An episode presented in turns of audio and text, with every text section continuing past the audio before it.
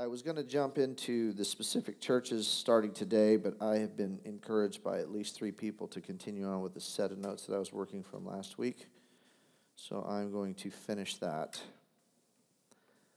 Um, and I will tell you this right now the challenge that I think, I don't know about Rick, but I, the challenge that I'm going to face right now teaching this is because it is a reciprocal or a re- recapitulation or a circular vision that happens throughout Revelation, it's hard to teach one passage of Scripture without teaching half the book and teaching half the Old Testament. Um, because everything in the in the book of Revelation actually goes back and has to, you know what really drives me crazy, and I was thinking about this when I was reading some of the books, is that they said, and John chose this because it. And John, and I'm like, John didn't choose nothing. You know, I just guys, when you read commentaries, be aware of that kind of stuff because they all of a sudden puts at the feet of the author that it was his choice. And those of us that are, um, yeah, that um, understand that the, the scripture is the writing of God Himself. So as He inspires individuals. So what what are you waving at me for?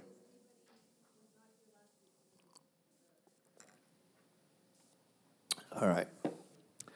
So I want to jump in with a brief overview. Um, I am struck throughout the, as I read, and I may get on a soapbox here this morning, and I actually am okay with that. I'm actually struck with the notion of this, the theme throughout the book of Revelation of the idea of overcoming by the word of their testimony. Um, and I talked last week about why John starts with addressing his uh, apocalyptic epistle to seven churches, and why a lot of people, when they read Revelation, like to kind of just gloss over really fast chapters two and three to get to the good stuff, which is, you know, the beasts and the weird locusts and all of that other stuff. And as a matter of fact, it's the idea of the continuity of, of the churches with the, the, the visions afterwards and the prelude to Revelation is, to the naked eye, a very choppy thing. And it has sparked many commentators to believe and to actually say that Revelation is a compilation of many of John's writings that guys got together and put together, and that there's really no continuity. And so um, they will take the prelude out, and then they'll take the seven churches out as being kind of an addendum or an add in written at a later time or an earlier time, and then they'll take the visions at the back of the book as being another set of, of uh, writings that he did over a long period of time. Now, we really don't know how long it took John to write this. Um, could, yeah, it could have been 27 minutes. Uh, but it could have been over a span of a week, could have been, you know, a couple of days. I, who, who knows? But the idea is, is that because we don't see continuity between chapters 1 with chapters 2, 3, and then chapters 2 and 3 as being the springboard into the visions, which demonstrates what it is in God's mind that has import. The visions, the beast, the false prophet, all of these things that, that are brought up in John are not the first and primary concern of God. Why is that true? And this is a revelation question because it has to do with what the theme of revelation is. Why is it true that that is of secondary consequence to God in his revelation? Because the conquest of those is a given. What his primary condition uh, concern is is not concern, but his primary message is through the book is that the church overcome. That is his primary concern. So he takes the first part of the book and he addresses it to his bride with the encouragement that they overcome. I'm going to tell you what the end looks like. Fear not, I have overcome. And I'm going to give you encouragement. But in order for you to overcome, I'm going to tell you the various things that you need to work on. And, and, and when we go through it, I could probably do a breakout of all seven churches in one teaching because it's just an idea. We have this, we have this, we have this. This is the church universal. And so these are the things that we, we, we need to, t- you know, to take a look at. Now, there's one church very specifically that we'll take some time on, and that's the Church of Philadelphia, because it does have to do with testimony. It does have to do with the word of their testimony. And that is what the book of Revelation is all about. It's enduring by the word of your testimony, but first, by what? Blood of the Lamb. And the word of your testimony. And what does John uh, Revelation 1 say of Jesus? He is what? The faithful the faithful, true witness. So it is Him that we declare. It's not our words that will cause us to overcome, it's what our words are about. But that's how we overcome. So when, when Jesus is talking to the seven churches, he's encouraging and he's saying, Hey, look, I'm about to show you a whole bunch of stuff that you're going to be contending with, but to him who overcomes, I will give these things. And then you jump ahead to Revelation 12 11. What does it say? And they overcame him by the blood of the Lamb and the word of their testimony.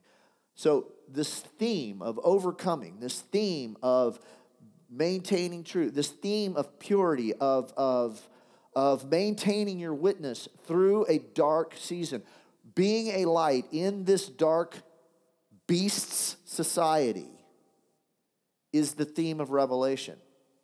So Jesus takes some time to, uh, oh, he, he purposely speaks of the churches. The first vision John sees is Christ among the lampstands. And there's a mystery that's involved there that I want to touch on today. Um, that I think will be an encouragement to all of us uh, when we get to it. But again, I want to draw this out so you guys can know so that where we're coming from. So if you had a picture of the temple, right? Um, uh, throw this away. Let's see. Hopefully, one of these will work.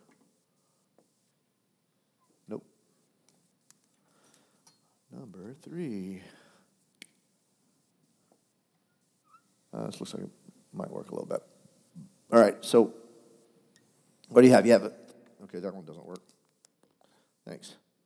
I'll use blue. You guys like blue? We're using blue today. So you have the tabernacle, right? So the tabernacle was roughly like this. And here was the Holy of Holies with the Ark of the Covenant. This was the curtain. I'll put a double line here. This is the curtain that was rent when Christ was born, uh, was crucified. Here you had the table of presence show, showbread, right? Over here you had what?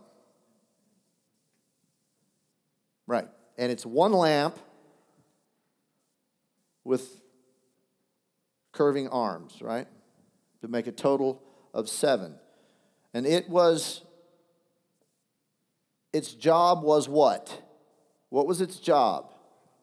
To shine eternally on the presence or on the bread, on the showbread, which is, we talked about it last week, the body of Christ. And there's also, which is very interesting, right here before the curtain, what, what's this? The altar of incense, which is the prayers of the saints, which is very cool. And then as you come in, you have two things out here. What do you have? You have the altar burnt offering, and then you have the bronze laver for washing. So, by Christ's crucifi- crucifixion, you are washed in pure water to enter the tabernacle. into the presence where you have peace with God, which is represented by this, and where the church, this is represented by Jesus Christ, where the church, which is the lampstand according to Revelation, continually illuminates or bears witness to the person of Jesus Christ. Okay? So that's the way the temple is set up. And we talked about when, uh, when Jesus died, this was broken, this was torn, and so the actual presence of God is um, now broken out. So, um, so this is the, the picture that we have. This is the picture uh, that, that is referred to, that John understands. However, when John saw the, the, the vision in, in, in Revelation chapter 1, at the end of Revelation chapter 1, what did he see? Did he see this?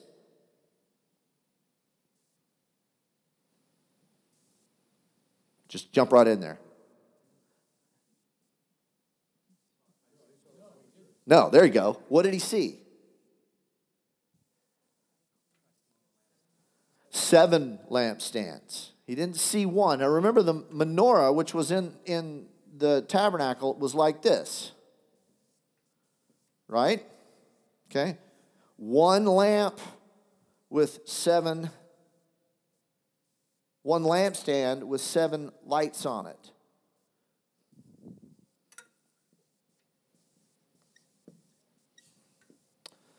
Represents Israel, one nation.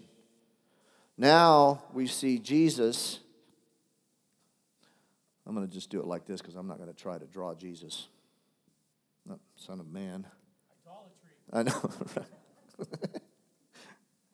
I'm not going to try to draw him like John saw him.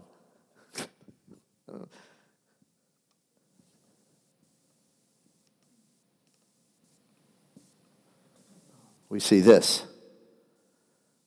Okay? So instead of we, John seeing this, what he sees is he sees one like the Son of Man standing among the lampstands. And this is a picture that you'll see throughout the book of Revelation of the 12 apostles and the 12 tribes being joined together. So, this is a picture of Jesus standing in the perfected church the fullness of the church. This was Israel. This is what they saw. This, this vision here for John became this. Okay? Because now the singularity of the original vision just being about Israel has now reached its fullness and is the church. Does that make sense? All right. Um, any questions on this? Any questions about where we've gone so far? Yes, Josh.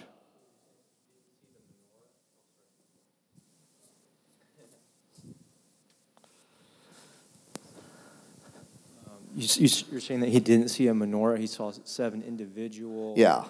Lampstands. Yeah. So they okay. So they are individual in John's vision, and this is this is pretty important because it actually takes the Old Testament concept of one nation and breaks it out into seven, which we've talked about as being the number of what?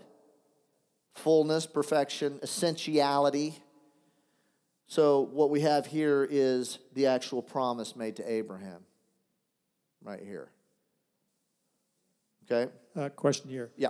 Those seven uh, lampstands that he sees? Yeah. Does each one have seven? No. Uh, where does it say that? It, it doesn't. It says it's a single lampstand, and the word is different. It's uh, luxia. This is menorah. This is luxia, which means a lamp. So they are lit, lit by a, a, a lamp. Well, I was going to so say. we don't know that that's not what he saw because he didn't describe these as big. But what he said was he saw seven lamps, each. The, the implication by his greeting from the seven spirits is that each lamp is lit by one of the by the Holy Spirit or by the fullness of the Spirit. So you have seven lamps instead of having seven here on one lampstand. What John sees is seven individual lampstands, each lit by, by one. Well, I was going to say that uh, if there were menorahs, each lampstand having seven candles, that's seven squared.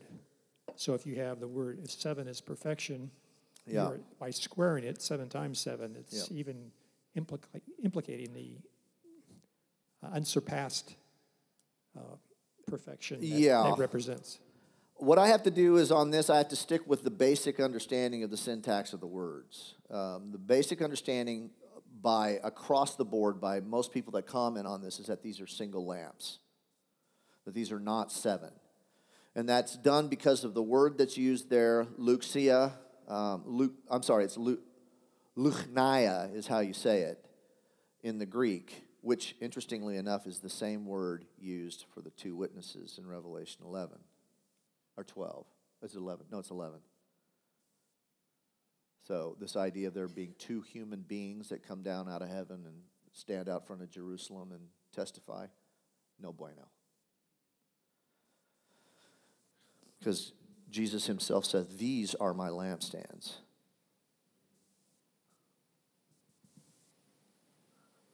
So, this is testimony of the church. So, it's another picture of this. All right? And it's the exact same word used there. So, to your question, um, Bob, I, I agree. It probably it would be very cool if you had seven times seven equal 49, which would be a really cool way of, of understanding perfection squared. However, we're not given that in the scriptures. There's nothing to indicate that that's the case. As a matter of fact, more indication is, is that these are single lamps lit by the fullness of the seven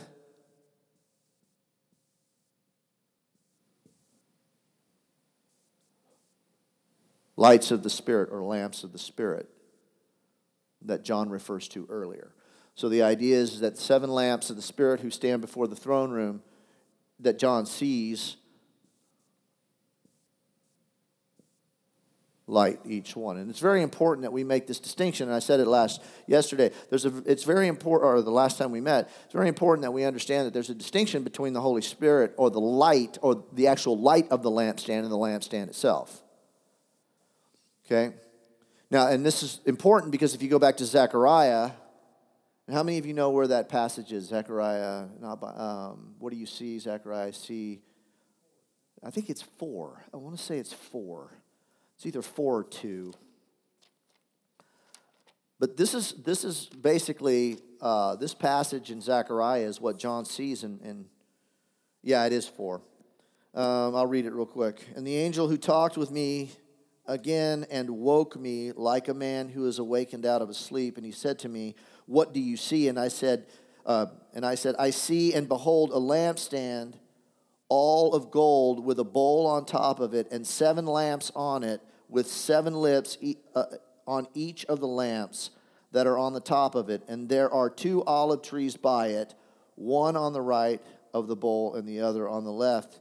And I said to the angel who talked to me, What are these, my Lord? And the angel uh, who talked to me answered and said, Do you not know what these are? This is an interesting way to answer this question. And he said, No, my Lord. And then the angel said to me, This is the word of the Lord to Zerubbabel, not by might nor by power, but by my spirit, says the Lord. Now, he didn't give a breakdown of each thing there, but what he did was he was saying that it's the light of the Holy Spirit. It is the Holy Spirit that empowers. And then when we go on later, we find that they overcame him by what? The word, the, the blood of the Lamb. So the idea is, is that the lampstands are bare by the, by the combination of the, the light of the Holy Spirit, the church is able to illuminate Jesus Christ.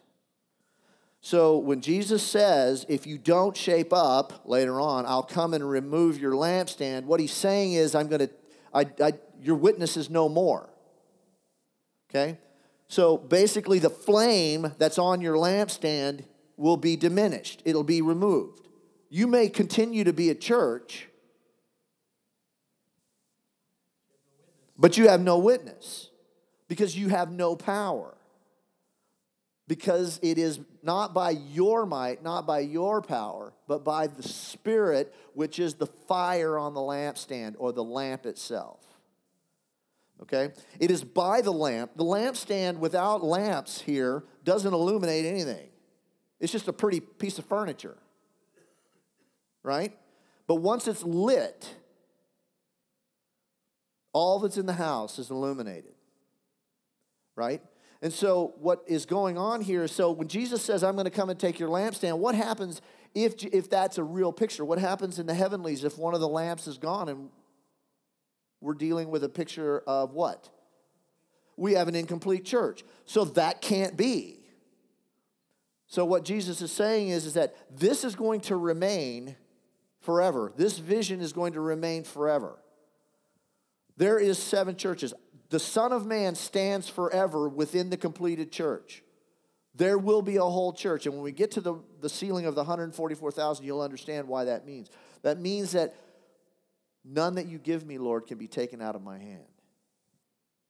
Okay? So this will remain. So I don't want you to get this idea that up in heaven there's this idea that somebody's standing off to the side waiting for Jesus to go, take that one away. Okay? But on earth, it's a different story because as we'll see, Ephesus actually ceased to become a church several, several years after the uh, exhortation was given. So there on earth, their witness was removed because they were compromised. The vision, though, was unaffected. That's what we have to keep in mind. God will, through Jesus Christ, secure by sealing all of those he has chosen. Okay, so that's that's an, now that I've rambled on about that for a long time. Um, anybody have questions on that? Everybody good?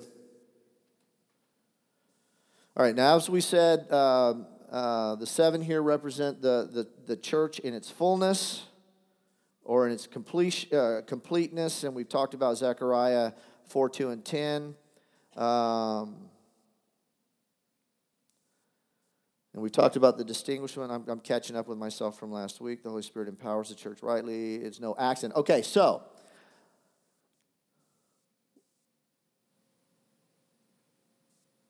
Here's, let me try and put this into words. Is it okay if I do this? Okay.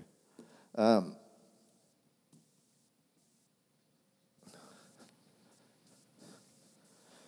now, we understand that the seven churches listed in 2 and 3 are individual churches. They are physically individual churches that were in um, Asia Minor, or Asia at the time, right? And it was a circular, if any of you guys have done any geography, uh, the idea is, is that it was like Ephesus. I don't remember them in order. Um, and they kind of formed this circle, right? So it would have been very easy for one individual to go here and then do a circle like this. So, um, although they are seven churches individually and are written to seven churches, what that actually means is, is that they're written to the church. Therefore, whatever's written to the seven churches has to be applicable to every Christian throughout history, throughout redemptive history. It has to, it, that, that has to be that way. Now, the interesting thing is, is that although the individual churches through uh, in two and three are listed individually after the end of chapter three, there is no mention of any individual church after that point. It always has to do with the church, the people of God, the true Israel. So the idea is, is that in two and two and three, there's seven churches listed. One, two, three, four, five, six, seven. Seven. That in, are the whole church throughout the ages, and that theme right here is now taken and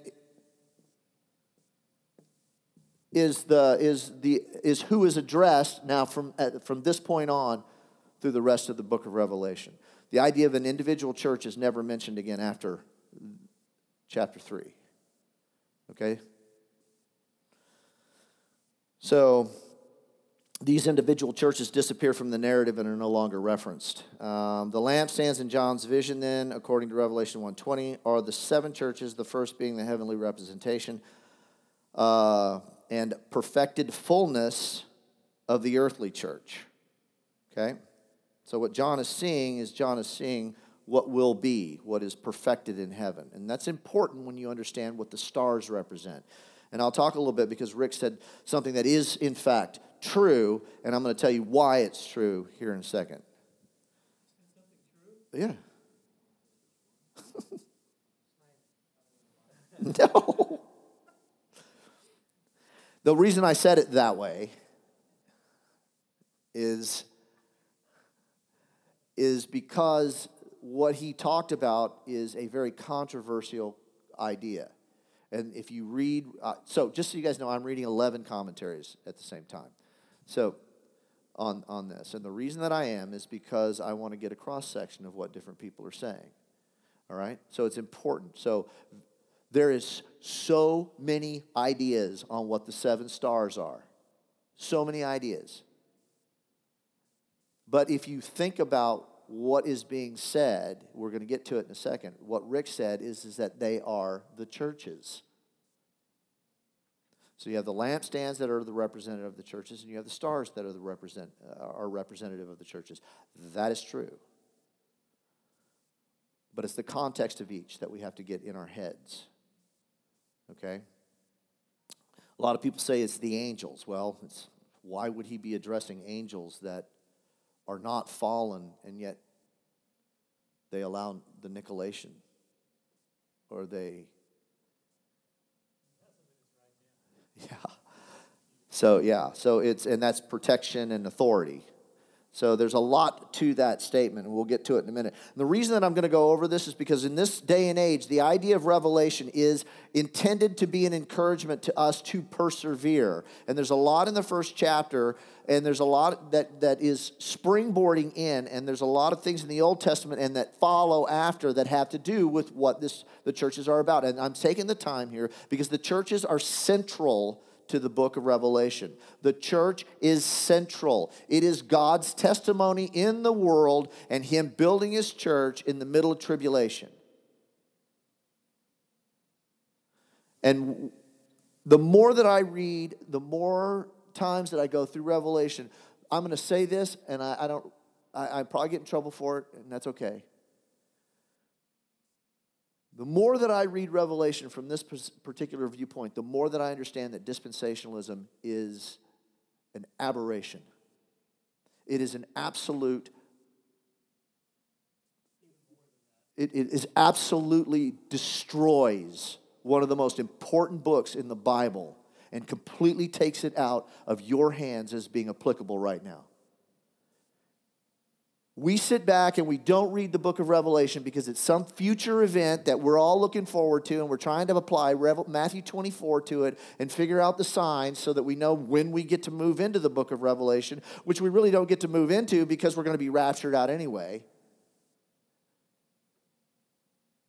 And I'm like, do you not understand that the whole, and, and you don't, well, not you, but most people don't because of the way they're taught, that the book of Revelation is designed to equip the church and encourage her during the interadvental church age.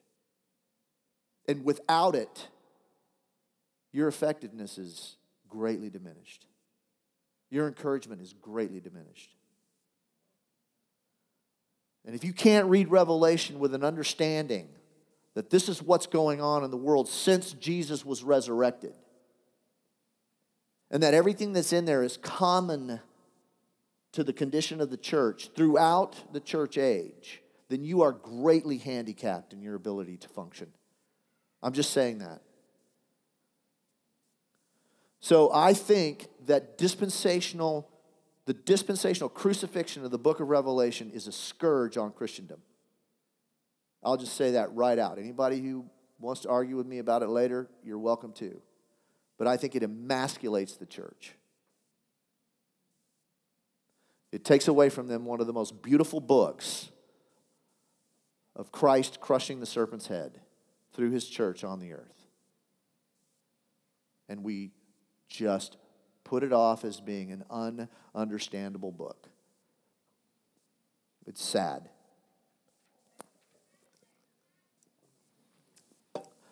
Okay, now that I've uh, said that.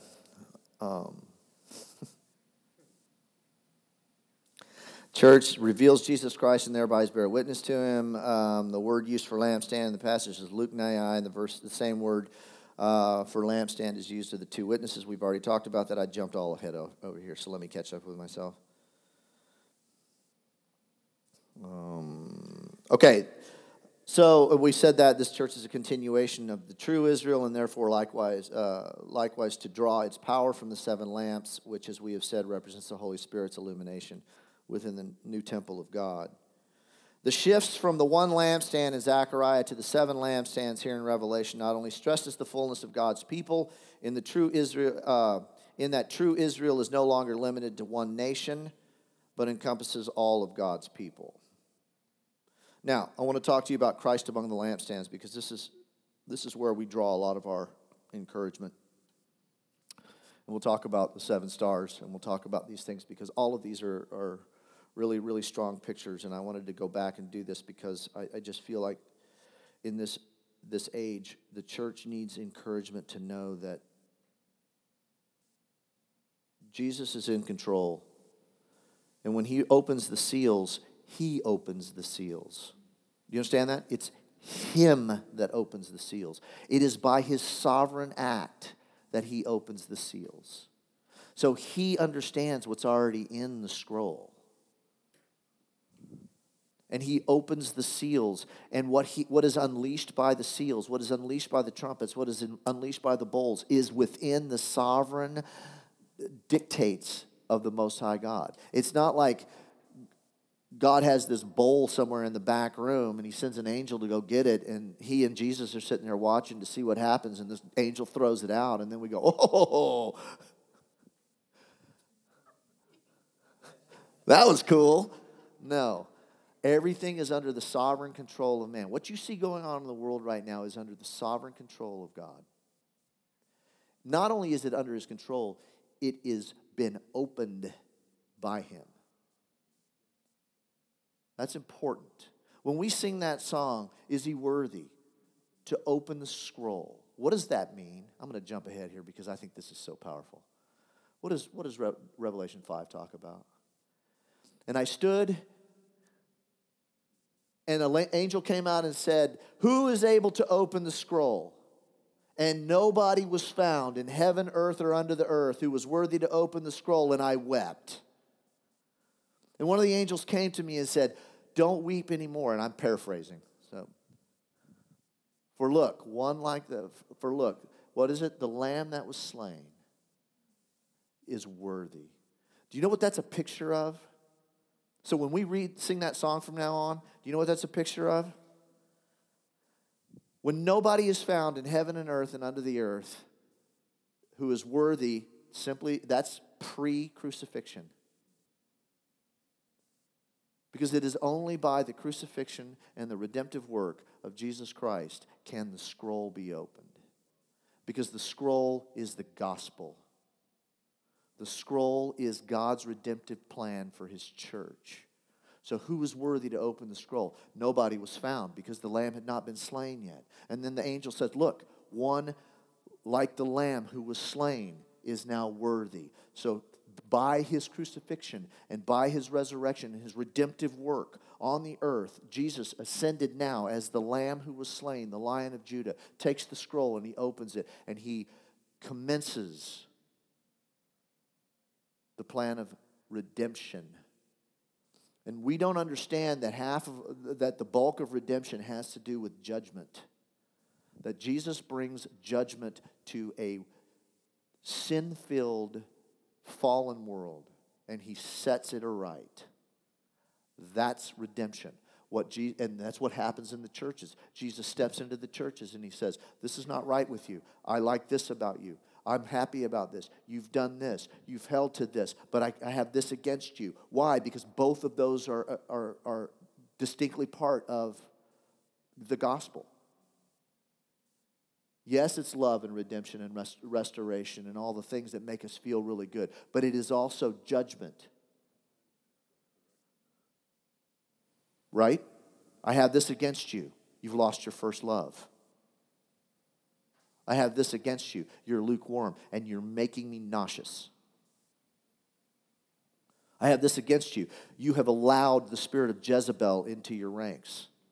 I have this against you that you have allowed the, the comforts and the, the, the, the um, what's the word I'm looking for? The hedonism of the world to come in among you. You've compromised with the world. You've allowed this to come on.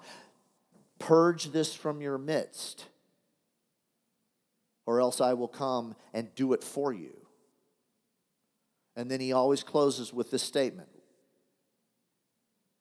To he who overcomes. Right? Yeah. For that, that means that it's for the church for all time.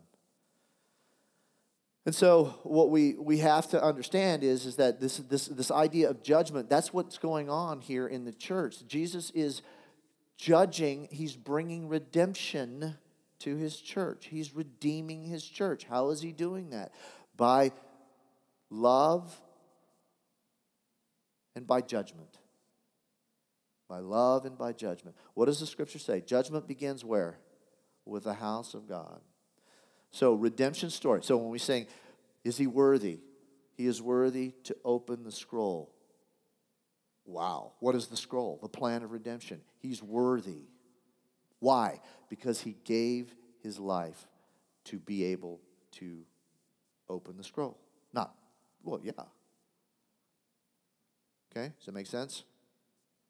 So when Jesus is among the lampstands, he is bringing redemption to his church. He's redeeming his church, and he's doing that through love and judgment. What does Hebrews say? He disciplines those he loves, right? I think it actually says that in Revelation as well. Okay? So, what do we see then? We see Christ in the middle of the lampstands, and you have, you know, right? Lightning eyes.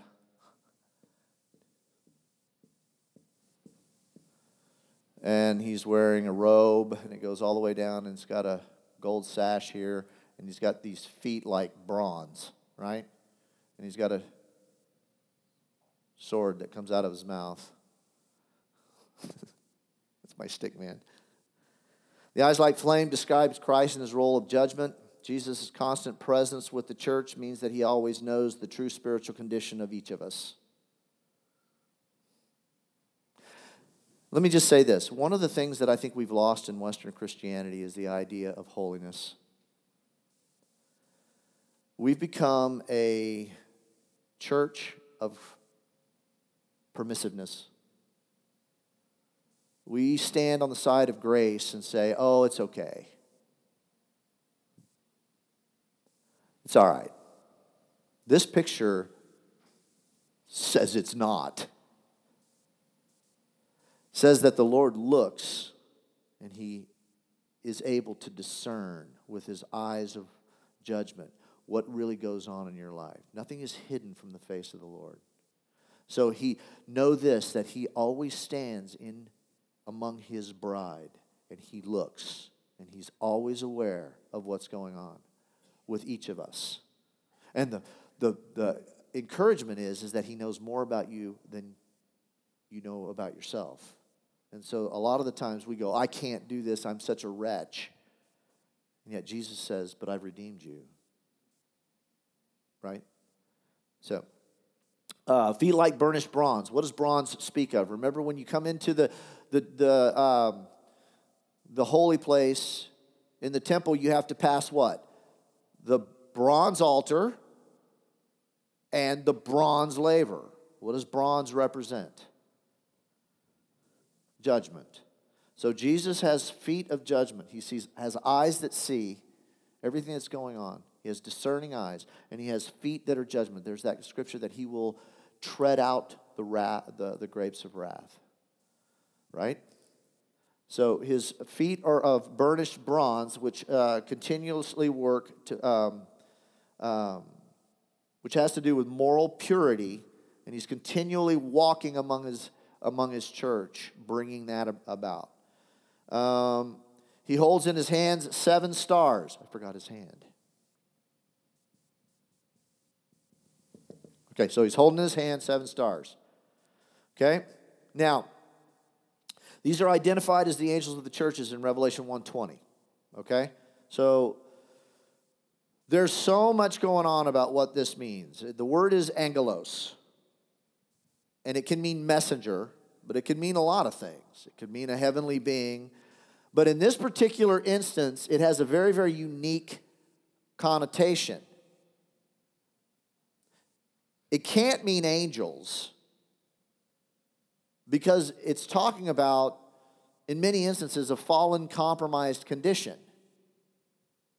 So, unless these angels are fallen and compromised, that's a, that makes for a very, very bizarre dialogue.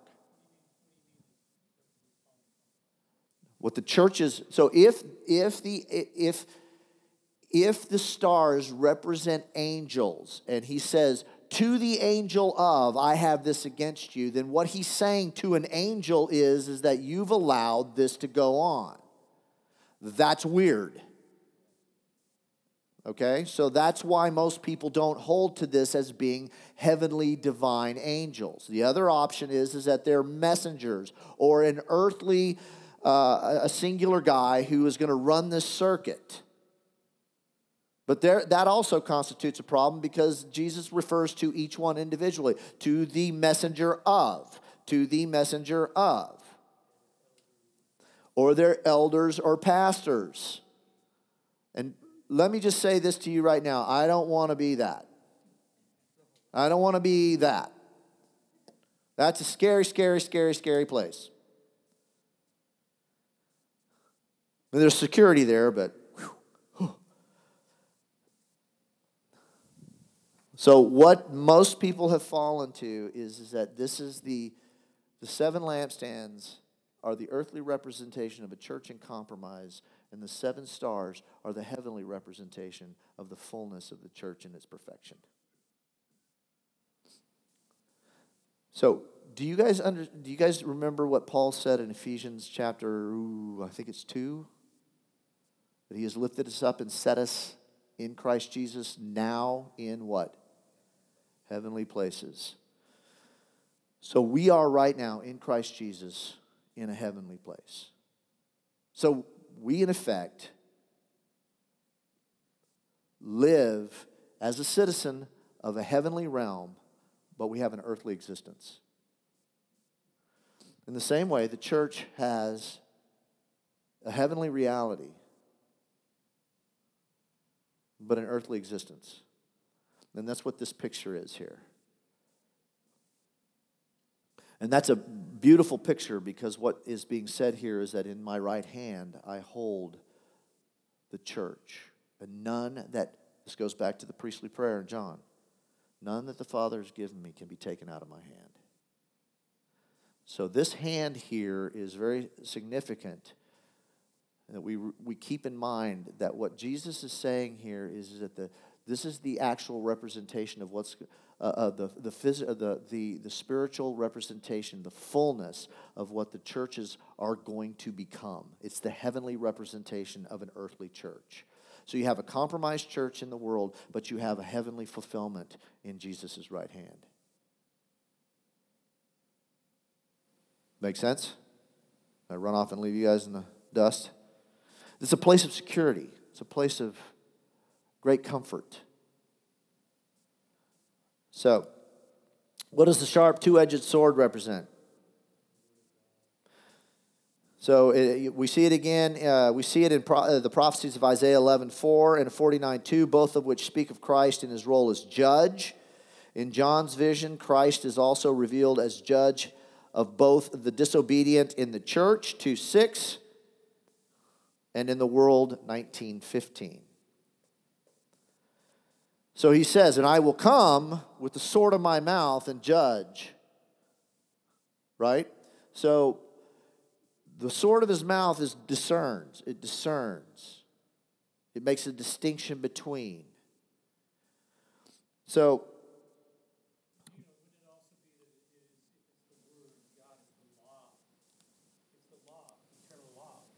Okay, yeah, I, I, yeah, yes, yes. So this is a, an actual picture, and this is why I, I'm going to take the time to do this because this actually goes back to 1 Samuel. This picture of Jesus among the lampstands with a sharp two-edged sword com- coming from proceeding from his mouth is an actual picture of what Israel demanded of a king in 1 Samuel. And what did they demand? They said this. When they said when, when Samuel was saying, "Look, you have God as your king." They said, "No, but there shall be a king over us that we also may be like the other nations, that our king may, and here's the key, that our king may judge us and go out before us and fight. Now, although Saul failed in both of those, there was one raised up who actually did the second, who had a son who actually did the first. Anybody know what I'm referring to? David and Solomon. And what did what was the prophecy said of David? You will always have a man on the throne eternally. So, what's, what is said here, even in rebellion, is a prophetic statement about what Jesus is among the churches. He is the judge and he is the warrior for the church. He fights on our behalf, not by might nor by power, but by my spirit, says the Lord. And they overcame him by the blood of the Lamb. So he is both warrior and judge. And that goes back to 1 Samuel uh, chapter 8, 19 through 20. All right, and we've talked about this too. Those who overcome, uh, to those who overcome, every message of the church that we get to will uh, has to do with uh, persevering and enduring. And I was thinking about this today. When we talk about vanquishing Satan or overcoming Satan, what do we usually have this picture of? And we used to do this in the vineyard all the time. You ever heard people say, I bind you in the name of Jesus? You ever heard that stuff? Or I'll shout the devil down, or get out of here, Lucifer, or all of this stuff that we like to try and do. So we always conjure up this picture of us going toe to toe with Lucifer. I got the Spirit of God in me, I'm going to go at it. Let me just encourage you don't do that because you'll lose. Because it's not in your own spirit. And the way you fight the enemy, according to Revelation, is not by going toe to toe with him. It's not by all of these weird spiritual warfare images that we've conjured up. Jesus says the way to, to overcome the enemy over and over again, and he says it to every church. What's the word? How do we overcome the enemy? One word, begins with a P. Persevere.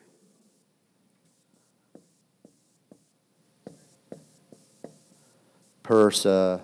Is that an A? Persevere. He who perseveres to the end shall be saved. Not he who is a best fighter, not he who can bind Satan, not he who can go toe to toe with the enemy. It is he who, in the face of all opposition, maintains his witness to who Jesus Christ is by the power of the Holy Spirit and by the word of their mouth. That's how you overcome the enemy. You stand your ground, you maintain your light you reflect Jesus in every situation. That's overcoming the enemy. That's the fight that we're called to go through. So when the systems of the beast, which we're all right in the middle of right here, push in on you, tempt you, wouldn't it just be easier if you just kind of gave in a little bit here? Because this war is wearisome. Jesus will be okay with it. He's full of grace and mercy. Just give a little bit. Right? Wouldn't it be easy just to sit down for a while and take a breather?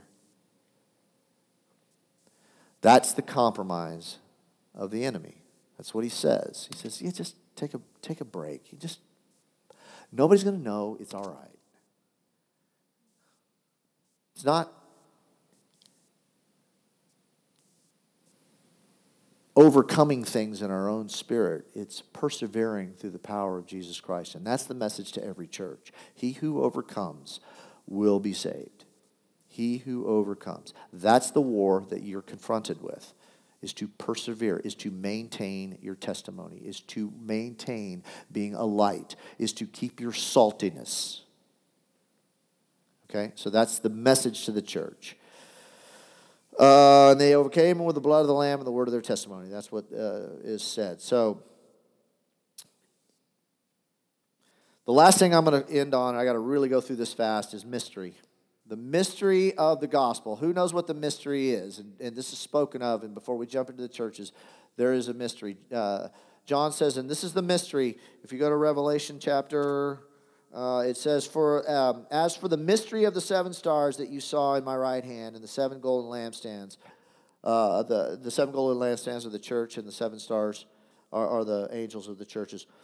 So he calls it a mystery, and the mystery is is that is simply this: What is the mystery of the gospel? Christ, Christ in you, the hope of glory. But what does that mean? That what what was the mystery? What what could not the Jews get over?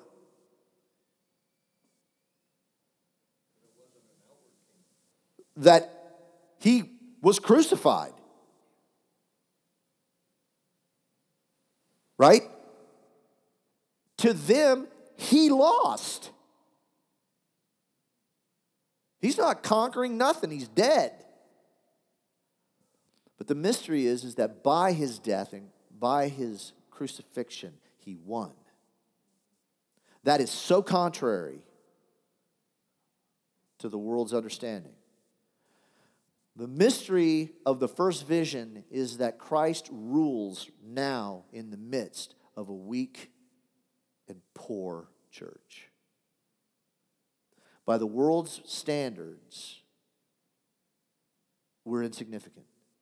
By the world's standards, we're poor. By the world's standards, we're weak. We're compromised. We're a mess. But the mystery of Jesus in the lampstands is that it is from that very place that he reigns and rules. That's the mystery that John is talking about. Jesus in the lampstands, Jesus standing in the midst of a compromised church, rules and reigns from that position. So, what we have to do is begin to read Revelation from that point on, understanding that Jesus is ruling on the earth through the church, his body on the earth. He is the head in heaven. We are the church on the earth. And he's ruling from heaven through us in the earth, a weak and compromised church. That is the mystery. That's a mystery. It's the same mystery of Christ on the cross, crucified, dead. He's dead. That doesn't make any sense. How did he win? The church looks at, uh, the world looks at the church and they go, insignificant, poor, weak, I don't get it. And yet Christ reigns from that position. So that's the mystery that we're going to see. Okay? I got to stop. Any questions? All right. Father, we are grateful that you stand in our midst this morning. That in you we find the hope of glory. That in you we have overcome. It is by your light that we reflect who Jesus is. Help us, Father, this morning to join with the heavenly chorus in worship of who you are and to draw encouragement from the fact that you've already won and that it is not by our own strength, but it is by the blood of the Lamb by the empowerment of the Holy Spirit that we persevere. In Jesus' name, amen.